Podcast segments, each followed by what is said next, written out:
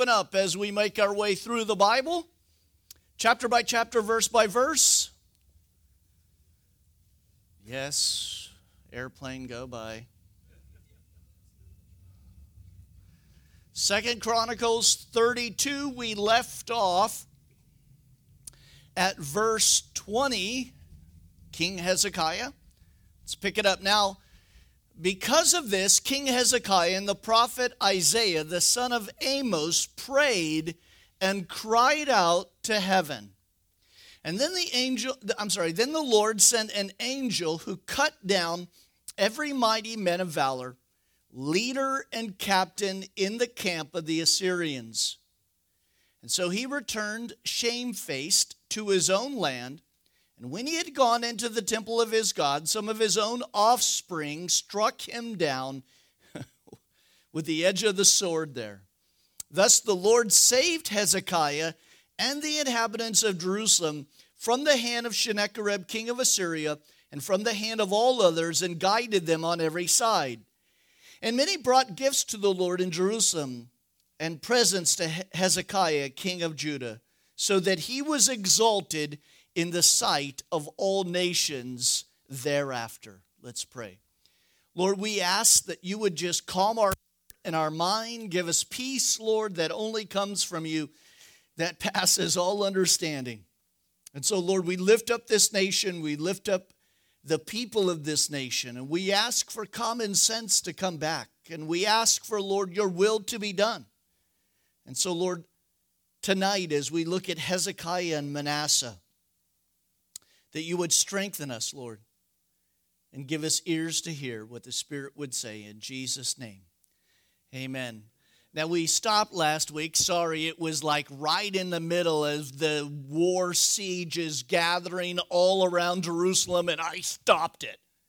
And we had to be continued, right? That's where we are. We've got the Assyrians and Sennacherib, and we talked about there are always going to be Sennacheribs in your life. You're always going to be besieged by something. And Hezekiah, for the most part, has been a good king. He'll reign about 29 years. He is doing what is right in the sight of the Lord. And so he sees this massive army. And so what does he do? Verse 20. Now, because of this, King Hezekiah and the prophet Isaiah the son of Amos prayed and cried out to heaven. They brought their petition, their request unto God. They saw this ginormous army out there. They knew that they were not going to be able to defeat that by human means. There was no human way out of this situation. And so, by crying out to the Lord, they put it in the Lord's hand. Why? Because it's His city. It's His people. Greatest thing you could do, Lord, this is your problem. And then every once in a while, I go, it ain't my problem. I didn't get into it. Remember that conversation with Moses? Those are some of my favorite. But it says here that the, he gets Isaiah the prophet and they pray. And verse 21 tells us a little bit more of a compact version than the book of Kings, but nevertheless, then the Lord sent an angel, just a run of the mill angel, not a seraphim, not anything that's not Daniel, uh, not, uh, I'll, I'll get it out here.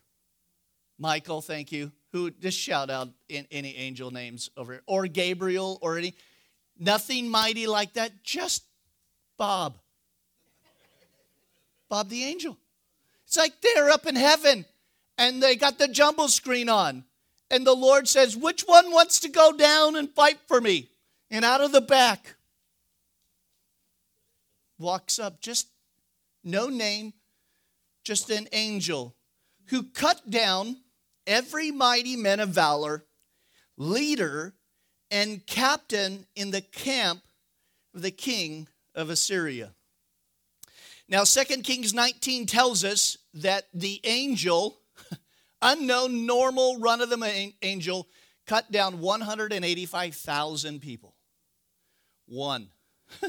Don't you love it when the Bible says that we have more on our side than that the enemy will ever have on their side? One angel, 185,000 died at that. Against all odds, against every expectation, except the expectation of faith, the Assyrian army was turned back without having even a shot an arrow from Jerusalem. Don't you love that? The Lord took care of the entire thing.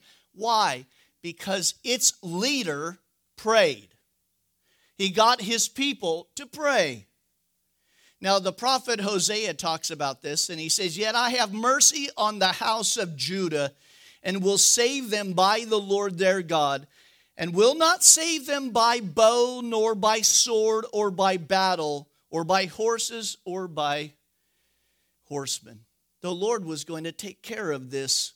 Now, in that same verse, it says that he, that Sennacherib, he returned shamefaced to his own land. The shame seemed to have been uh, come because think about it. Nobody has stopped the Assyrians up to this point. They have literally just bulldozed their way through every, even the northern tribes. Just every nation that has come in front of them, they have just wiped them out. And why is that? Well, they were putting their trust in the little g gods and not the God of the Bible. And now they finally come against the God of the Bible. Uh, let, let me read to you from Sennacherib's own writing of this event. It says, I attacked Hezekiah of Judah, who had not subjected himself to me, and he took 46 fortresses, forts, and small cities. I carried away captive 200,150 people, big and small, both male and female, multitude of horses, young bulls, uh, donkeys and camels. And Hezekiah himself I locked up in Jerusalem like a bird in a cage. I put up banks against the city, or ramparts. I separated his cities from those inhabitants, and I took prisoners from his realm and gave them to then the kings uh, of and the kings and the gods of his land. Don't you love how politicians write a kind of different history than the actual history that happened. Sennacherib goes back and he doesn't write that he takes Jerusalem. He simply says that he cages uh, Hezekiah. Now, this writing you can see for yourself in the museum there in London. It's wonderful. Uh, but he goes back shamefaced, no mention of 185,000 troops gone. But it does say this and when he had gone into his temple of his God, some of his own offspring struck him down with the edge of the sword. So Sennacherib was taken out by his own family. Uh, it is said that uh, because of so much shame was brought against the Assyrian nation, that the Jews won. And they, they just couldn't handle that. And so the offspring of Sennacherib uh, took him out. Now, Jewish tradition tells us, and again, you have to take that for what it's worth. Jewish tradition is that when he comes back, he is he thinks that he's going to go into the temple because his gods haven't had enough sacrifice, and so he was going to, like many people in the day, sacrifice one of his kids to the little g gods, and then his kids got wind of it and then killed him. That's Jewish tradition. I like that better but we won't know that till we're in heaven, and then when we're in heaven, we won't care. So, all we know is that God now isn't taking the southern tribe away, the northern tribe is gone. Thus, the Lord saved Hezekiah and the inhabitants of Jerusalem from the hand of Sennacherib, the king of Assyria, and from the hand of all others, and guided them on every side. And many brought gifts to the Lord at Jerusalem and presents to Hezekiah, king of Judah, so that he was exalted in the sight of all nations thereafter. And in those days, Hezekiah was sick and near death, and he prayed to the Lord, and he spoke to him, and he gave him a sign. Keep your place here. Let's turn to 2 Kings chapter 20. It's the only time in Chronicles that we've gone backwards, but I want to let you see what's going on in the life of Hezekiah.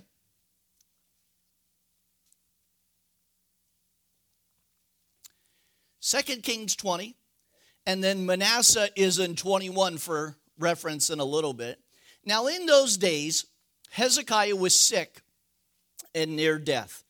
And Isaiah the prophet, the son of Amos, went to him and he said, Thus says the Lord, set your house in order, for you shall die and not live. Now, um, I don't know about you, but that's a gift from God, isn't it? You look at it in a bad way, but I think this is God's grace upon a leader that has done such a wonderful job in Israel that God says, listen, it's not going to be unexpected. I'm going to send the prophet. He's going to tell you to get your house in order, and then you're going to die.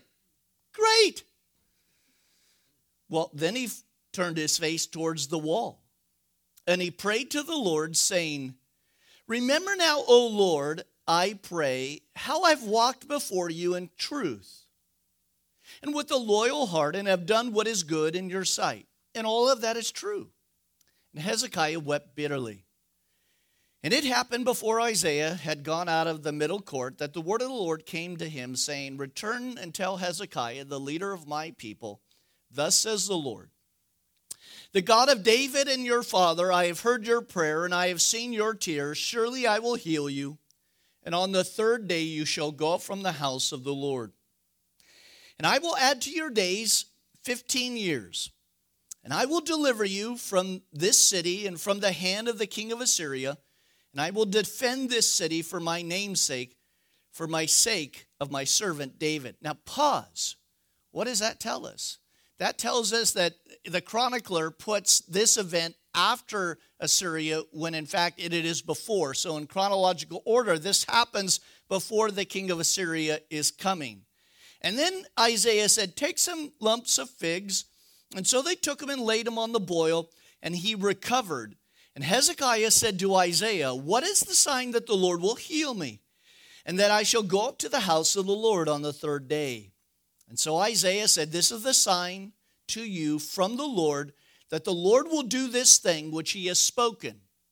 That the shadow go forward 10 degrees or go backwards. And so Hezekiah said, It's easy for the shadow to go down 10 degrees, but let the shadow go backwards 10 degrees. And so Isaiah the prophet cried out to the Lord, and he brought the shadow 10 degrees backwards, which he had done on the sundial of Ahaz. And then it talks about how after he is healed from that, he receives this group. Well, let's just read it, verse 12, and then we'll go back. And at that time, Berodach Baladan, the son of Baladan, king of Babylon, now this is that new ruling power that's coming up, sent letters and presents to Hezekiah, for he had heard that Hezekiah had been sick. Now I'm going to, um, we'll turn back now to Second Chronicles. I'll fill you in on this.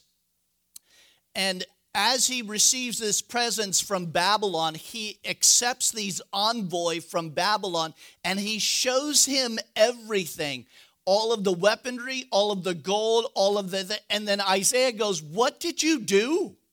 Why did you do that? And so that's where we are here in verse 24. Now back to Second Chronicles 32. In those days, Hezekiah was sick, near death. And he prayed to the Lord and he spoke to him and he gave him a sign. So that was the sign. But note with me that Hezekiah did not repay according to the favor shown to him, for his heart was lifted up. Therefore, wrath was looming over him and over Judah and Jerusalem. And so, that is the exchange between the Babylonians. His heart is lifted up, and Isaiah is there to tell him, You better knock it off because the wrath of God is going to come upon you. Well, Hezekiah humbled himself for the pride of his heart, he and the inhabitants of Jerusalem, so that the wrath of the Lord did not come upon him in the days of Hezekiah, which leads us to believe it is coming, but not in the days of Hezekiah. And so Hezekiah had very great riches and honor, and he made himself treasuries for silver, for gold, for precious stones, for spices, and for shields, and for all kinds of desirable items, storehouses for harvesting of grain, of wine, of oil, for stalls, and all kinds of livestock, and folds of flocks. Moreover, he provided for himself cities and possessions of flocks and herds in abundance for God had given him very much property. And this same Hezekiah also stopped up the water outlet of the upper Gihon and brought the water by tunnel, hence Hezekiah's t- uh, tunnel that you can see today, on the west side of the city of David. And so Hezekiah prospered in all of his works. However, the ambassadors and the princes of Babylon, whom they sent to him, inquired about the wonder in which he had done in the land, and that God withdrew from him in order to test him, that he might know all that was in his heart. Now, the rest of the acts of Hezekiah, his goodness, indeed, they are written in the vision of Isaiah the prophet, and they are, the son of Amos, and in the book of the kings, and they are, of Judah and so Hezekiah rested with his father, and they buried him in the upper tombs of the sons of David. And all of Judah and the inhabitants of Jerusalem honored him at his death. And then Manasseh his son reigned in his stead. Again, there is no doubt that Hezekiah started out as a good, godly king. However, at the end of his days, some problems arose, did it not? His heart was lifted up in pride. But something else happened. And it was that account of him crying out to the Lord. And remember how many years the Lord promised him? 15 years. Let's remember that in a minute when we get to Manasseh. This is something that we need to always remember that time and age doesn't necessarily make us any better. Consider that time doesn't do anything but pass away. Time is fleeting. And so too with Hezekiah, he would have been better off to just die than have this next one come on the scene. Chapter 33. His name is Manasseh. And he was 12 years old when he became king, and he reigned 55 years in Jerusalem. And he did evil in the sight of the Lord according to the abominations of the nations whom the Lord had cast out before the children of Israel. Verse 1 tells us that Manasseh was 12 years old. Now, listen, I'm going to do a little math, but it's a little easy. God gave him 15 more years, his dad, Hezekiah. That means that Manasseh was boring, uh, boring. He's, he won't be boring. He was born, born during the time of the uh, extra time that God gave him. Now remember, God will oftentimes give us what we want. It isn't what we should have, it is something that we desire. And listen, the nation would have been so much better without Manasseh. I don't want to go too off on this, but later on, the prophets will tell us the major reason why God sent the Babylonians was because of the sins of Manasseh and because he caused his nation to go down. Listen, when you've got a reign, as we will see, for that long of time, we're going to cut his reign in, in half, about 26, 27 years.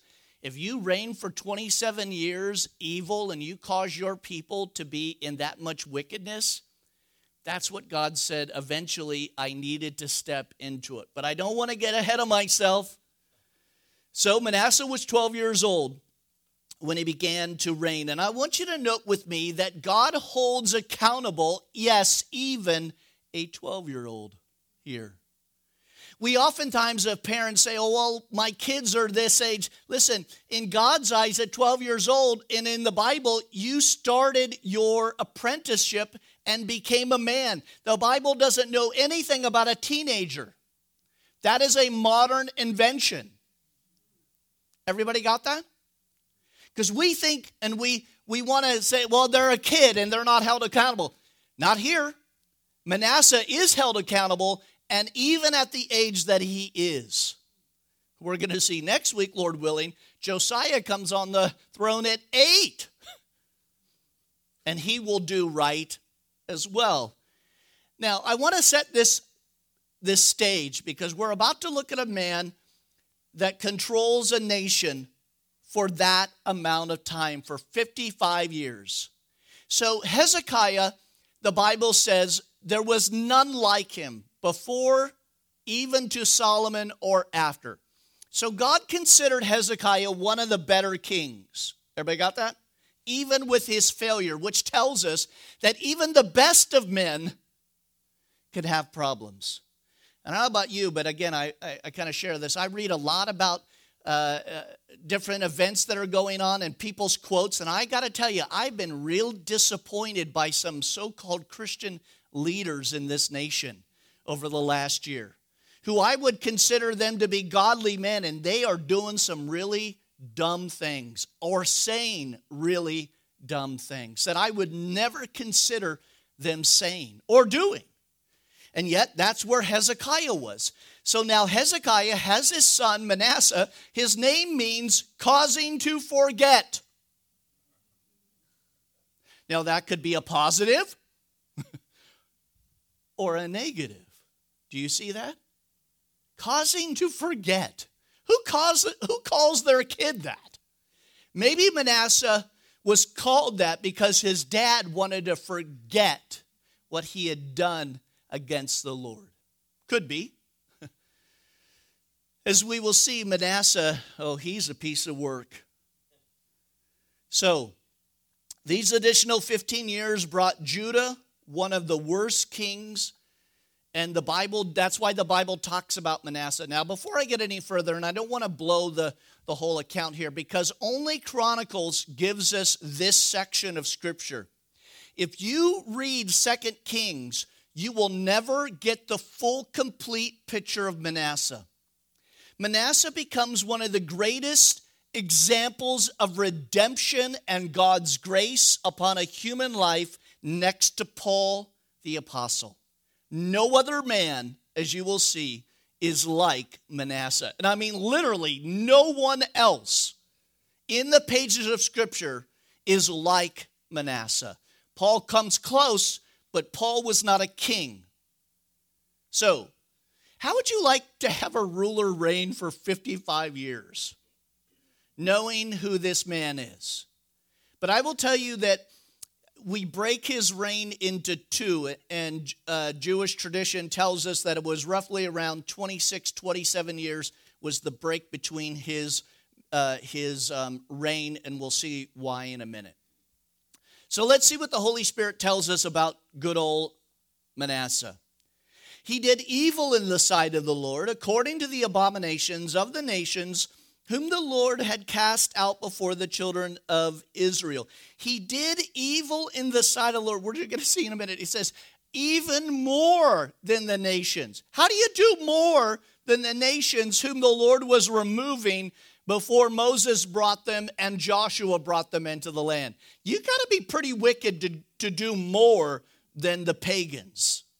Now, here is Manasseh.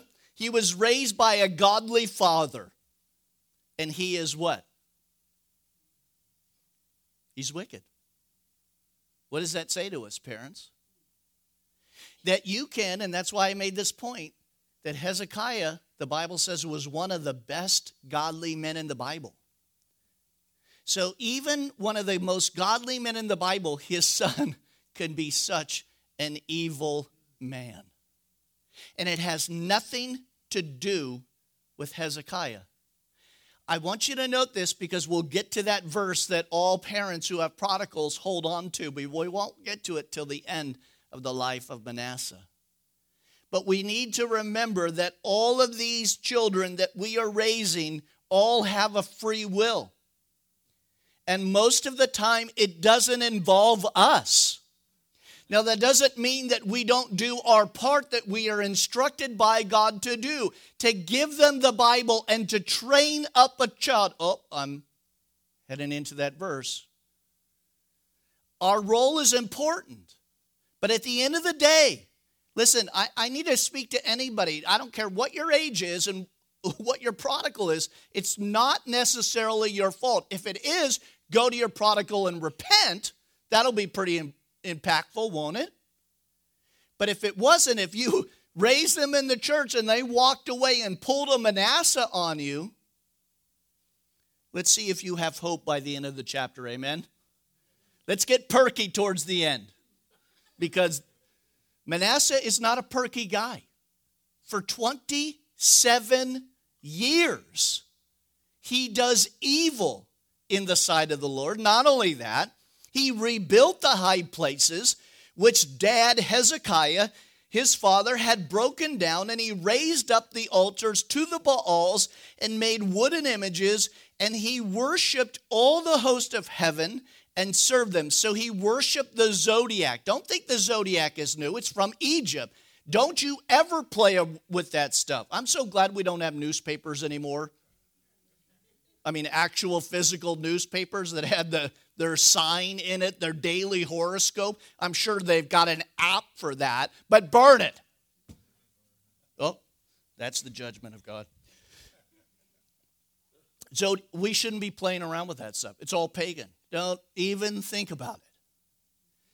We see that out of here. He worshiped the hosts and served them. He also built altars in the house of the Lord. It wasn't enough to have the paganism outside, he brought the paganism inside of the church. oh. Of which the Lord had said, In Jerusalem shall my name be forever. And he built altars for all the host of heavens in the two courts of the house of the Lord. He brought the zodiac inside of the house of the Lord. Not only that, I mean,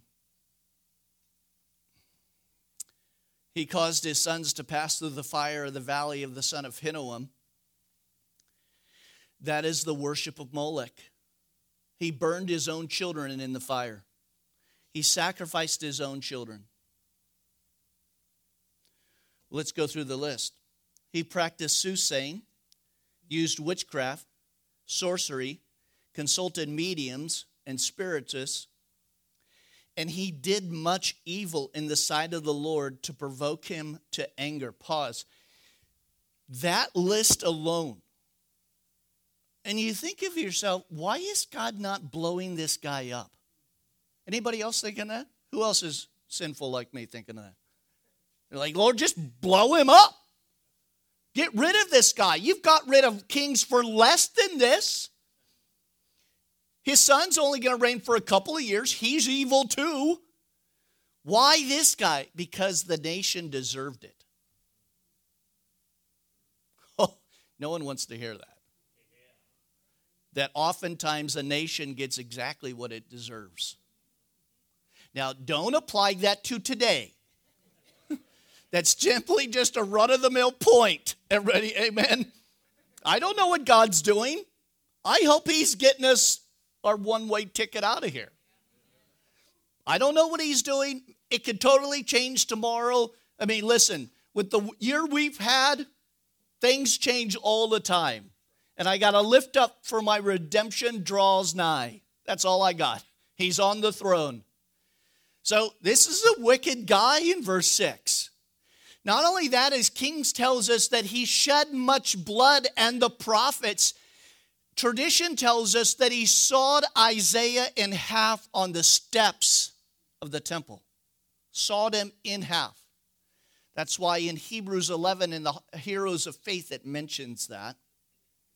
Notice it provoked the Lord to anger. And he even set a carved image and the idol which he had made in the house of God, of which God said to David and to Solomon his son, In this house and in Jerusalem, which I have chosen out of all the tribes of Israel, I put my name forever. And I will not again remove my foot from Israel and from the land which I have appointed for your fathers, only, look at that word, only if they are careful to do all that I have commanded them according to the whole law, the statutes and the ordinances by the hand of Moses. So when it says in verse 7, so not only does he he governmentally fund the paganism in the in the nation of Judah, publicly funding temples to be made, we're going to see in a minute, causing the people of Israel to go along with that and seducing them to do that. But he even goes inside of the Holy of Holies into the temple and he takes images of Ashtoreth. These are pornographic images, Jewish tradition tells us, into the temple of God. Who else is thinking, Lord, where's the fire? Where is the fire? Now, it's kind of hard to wrap your head around this scene a little bit because for 27 years, God allows this guy to do what he is doing. God often allows people to do what they're going to do for 27 years five years, 10 years, 50 years. God has a purpose for this man. How can you say that? Well, because I know the rest of the account. Hopefully, you read ahead. You knew about this man, Manasseh. Let's continue. It gets fun. How could it get fun? Because it's amazing what happens here. And so, verse 9 says So Manasseh seduced Judah and the inhabitants of Jerusalem. Here it is to do more evil than the nations whom the Lord had destroyed before the children of Israel. Listen, if you're going to sin, you might as well be the best sinner there is. Manasseh's like, I'm going to take it to a new level, people. And what was the new level? Government funded sin. Government funded whatever. Whatever feels good to you, fine, good. Well, as long as it's not Christianity, we can't have that. But everything else is allowed. Now, it looks bleak, doesn't it? if you're a godly person in Judah living in Jerusalem during this time, how bummed out are you? Anyone? You're living in a country filled with immorality. Uh, now, hypothetically, think about it for a minute. You're living in a country filled with immorality with a wicked leader, a wicked Congress, who now will have all control and do whatever they want to do and fund whatever Planned Parenthood could ever dream up in their little twisted mind. And fund whatever project or university or the, did anyone hear about Bill Gates wanting to block out the sun? Are we on the moron bandwagon lately? This guy is supposed to be the smartest guy, and they want to block out the sun because of global warming. By the way, I, someone brought that to my attention after Sunday because I was talking about how the sun will go black. And they're like, could that possibly? And they were a little freaked out. They're like, did, you read that article? I'm like, no. And then I read it and I'm like, that's kind of funny. Maybe God's going to use Bill Gates to. Uh, stranger things have happened. It's 2021. All right, let's get back. So the Lord spoke to Manasseh and his people, but they wouldn't listen. Prophet after prophet, God brought before Manasseh and to the people, and they wouldn't listen. So, what do you think the Lord's going to do? 27 years. He has been trying to get the nation's attention for 27 years. Trying to get their attention. Prophet after prophet comes into town trying to tell them to repent, for the kingdom of God is at hand. And they kill them.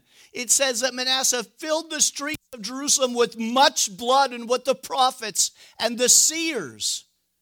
Again, read 2 Kings chapter 21. You'll read exactly what they chronicled him doing.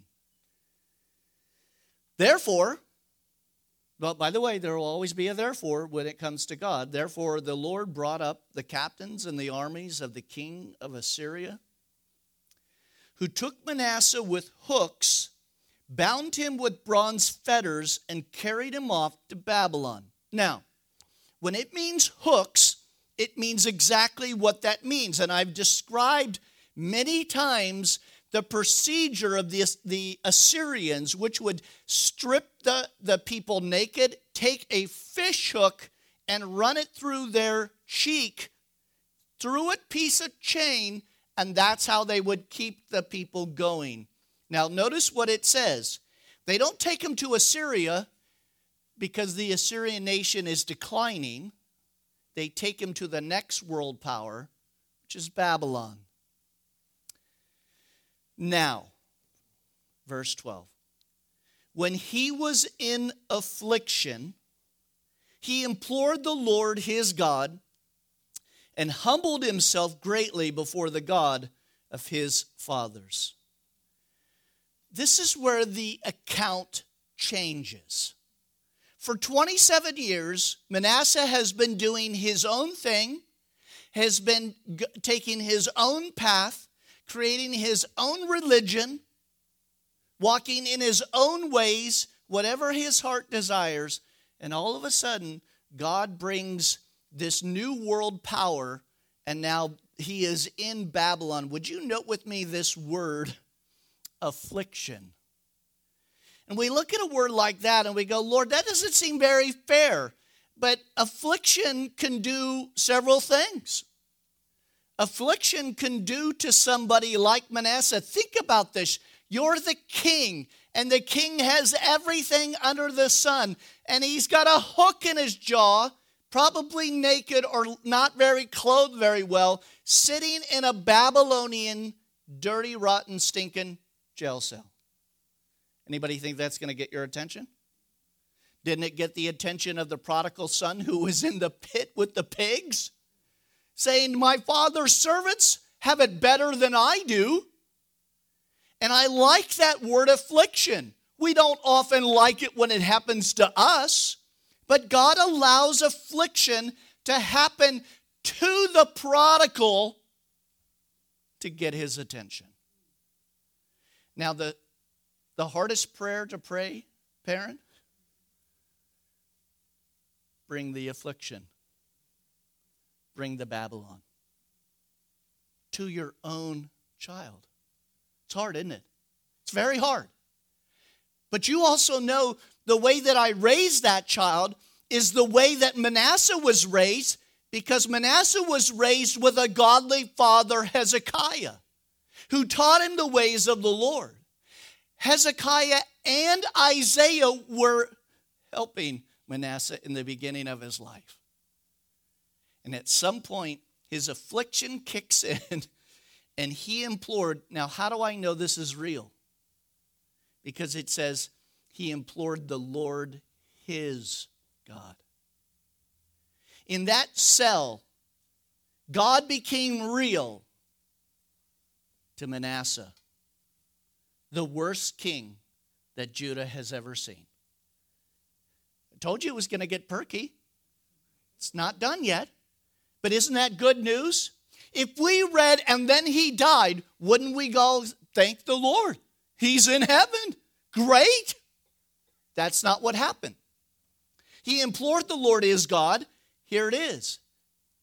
Like most people's problem, he humbled himself greatly before the God of his fathers.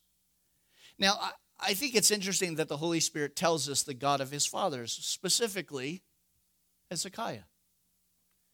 And in that cell, who's who does he hear in his head? His father telling him about what God has done for the nation of Israel.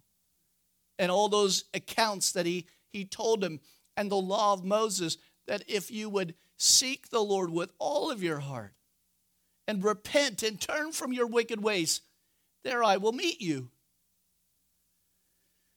And he prayed to him.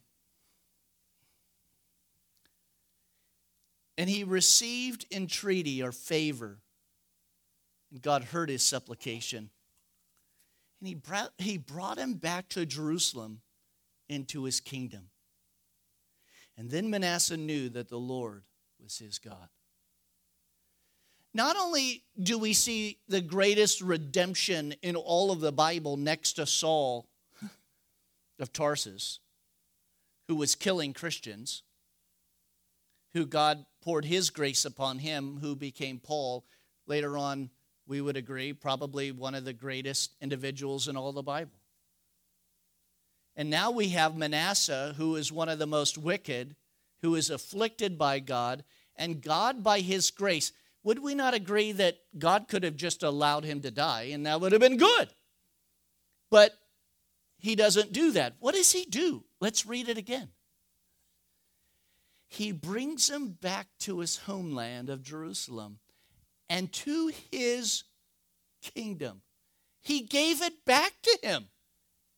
He said, All right, let me paraphrase. let me paraphrase God. All right, Manasseh, I see genu- genuine repentance out of you. I see your heart steadfast to the things of the Lord. I'm going to give you an opportunity to prove it. And he put him on his throne again. Then it says Manasseh knew that the Lord was his God. He continues in verse 14. Now, after this, what's the this? That all that transpired. He built a wall outside of the city of David on the west side of Gihon in the valley as far as the entrance of the fish gate and enclosed Ophel and he raised it to a very great height. Anybody know why? Because he was just in Babylon. And Babylon has some of the biggest walls, the tallest walls. He saw all of the great army of Babylon. And he's like, we have got to fortify. And so he does that and he raised it to a very great height. And then he put military captains in all the fortified cities of Judah.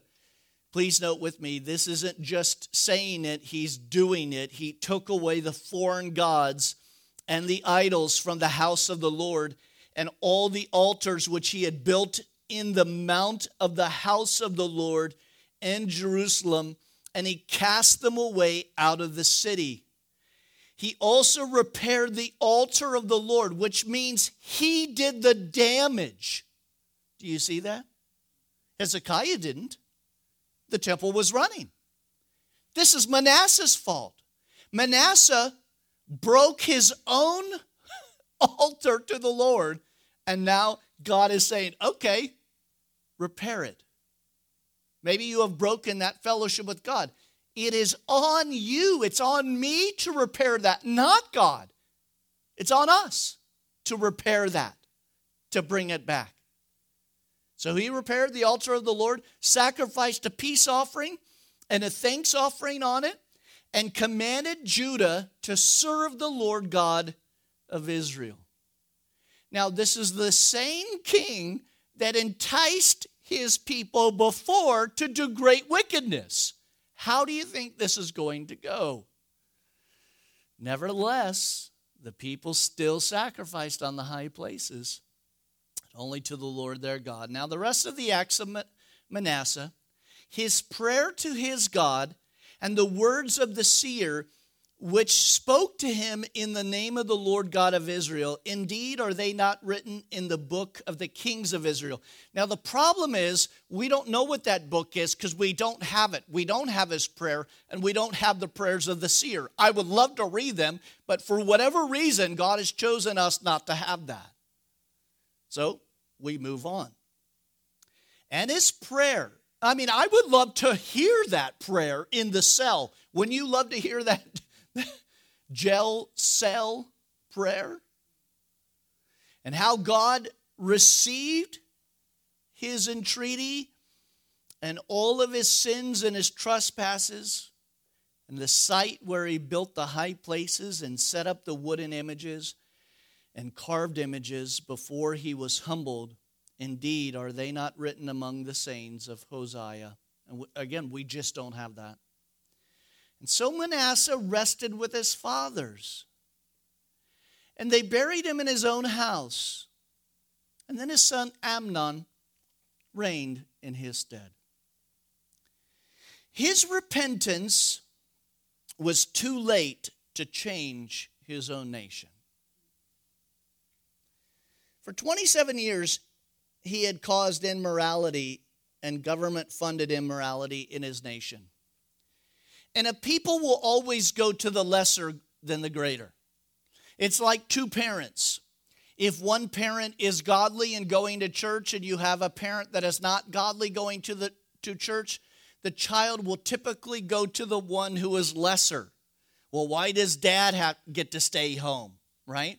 They don't that's human nature. That's sinful nature. People want ease. They want what they want rather than what is hard and difficult, like getting up and coming to 9 a.m. service, you second service people. His repentance was too late to change the nation. And I was thinking about that just before I came up here. Is it too late for our nation? I don't know. All I know is we have had government funded iniquity for decades. And one good king coming in doesn't change the hearts of people. Is it too late for our nation? Is Babylon at the door and we're still asleep? I tried to want it to be perky towards the end, but let's talk about Amnon, shall we? He was 22 years old when he became king, and he reigned two years in Jerusalem, so short reign. Notice with me in verse 22 he did evil in the sight of the Lord, as his father Manasseh had done, for Amnon sacrificed to all the carved images which his father Manasseh had made, and he served them. But he did not humble himself before the Lord as his father Manasseh had humbled himself. But Amnon trespassed more and more. So here's what's weird, or here's, let's play it out. We got Hezekiah, good. Manasseh, bad, then good. Son, Amnon, bad. After dad is good. Anyone confused? So it doesn't guarantee that the child is going to be good. The child knows about his great his grandfather Hezekiah. I'm sure by this time Manasseh who is good is telling the stories to his son Amnon about Hezekiah, about David, about Solomon. But it doesn't guarantee that he will be a good king. Notice he did not humble himself before the Lord as his father Manasseh had humbled himself, but Amnon trespassed more and more. And then his servants conspired against him and killed him in his own house. Rough to be the king. But the people of the land executed all those who had conspired against King Amnon. And then the people of the, the land made Josiah his uh, king in his stead. Now, next time we're together, we'll get into Josiah and how he's eight years old when he becomes king and he reigns for 31 years. But you're going to see this progression time and time again. You have a good king, you have a bad king, then you have a good king, or you have a couple of bad kings. But Manasseh becomes something different. He's something different in the Bible, something, again, that no other king has done. And listen, without reading it in Chronicles, you don't get the full picture of this king. Because in Kings, it doesn't give the end of Manasseh's life. What does that tell us? We need to, we need to get all of the facts before we make our choice. And we should not use emotion to make our choices and our decisions. We should let God's word dictate to us and help us through the path. But we thank God. Are you ready for this? I thank God for Manasseh. Even in his wickedness, because it brought him to a place of affliction. God used, God used that affliction to bring him to a place of repentance. And then the last part of his days, 26 years of his life, he spent rebuilding all that he tore down and he rebuild his relationship. What does that tell us at the end? It's not too late to repair your relationship with God. Not only that, it's not too late to get saved. I don't care what age you are, it is high time to get saved on planet Earth. Today is the day of salvation. And it doesn't matter what you did for 27 years before, God's grace, amen, as long as you humble yourself and call the Lord your God. Let's pray. Father, we thank you for the life of King Hezekiah and Lord for his son, Manasseh. We have many Manassehs in our lives. Perhaps you too have a Manasseh as a child, and they are wayward. And we pray, Lord, for the affliction. As hard as that may be, to call upon our own children's affliction so that they would come to a saving knowledge of you. Lord, we want to see our children with us in eternity. And Lord, we pray for, for them and where they are, even in the midst of complete and utter wickedness. I, I can't imagine the life of Manasseh before Jesus. Lord, our children are in that same place. Some of them are addicted to drugs or alcohol or immorality or wherever they are. And we don't see any hope for them. But there was hope for Manasseh. And it was to humble themselves and cry out to God. And so, Lord, thank you for his life and his example for us today. And Lord, we do pray for our own nation, and we pray that this nation is too is not too far gone. That its people will humble themselves and cry out to you for the wickedness, the government funded wickedness. Lord, we pray for what is coming, and we pray for resolve in the church. We pray for believers to stand up in the wickedness of our day. Thank you, Lord, again, that we meet together as the body of Christ. We love you, Lord, and we thank you in Jesus' name. Now, God's people said, Amen. Amen. Let's stand.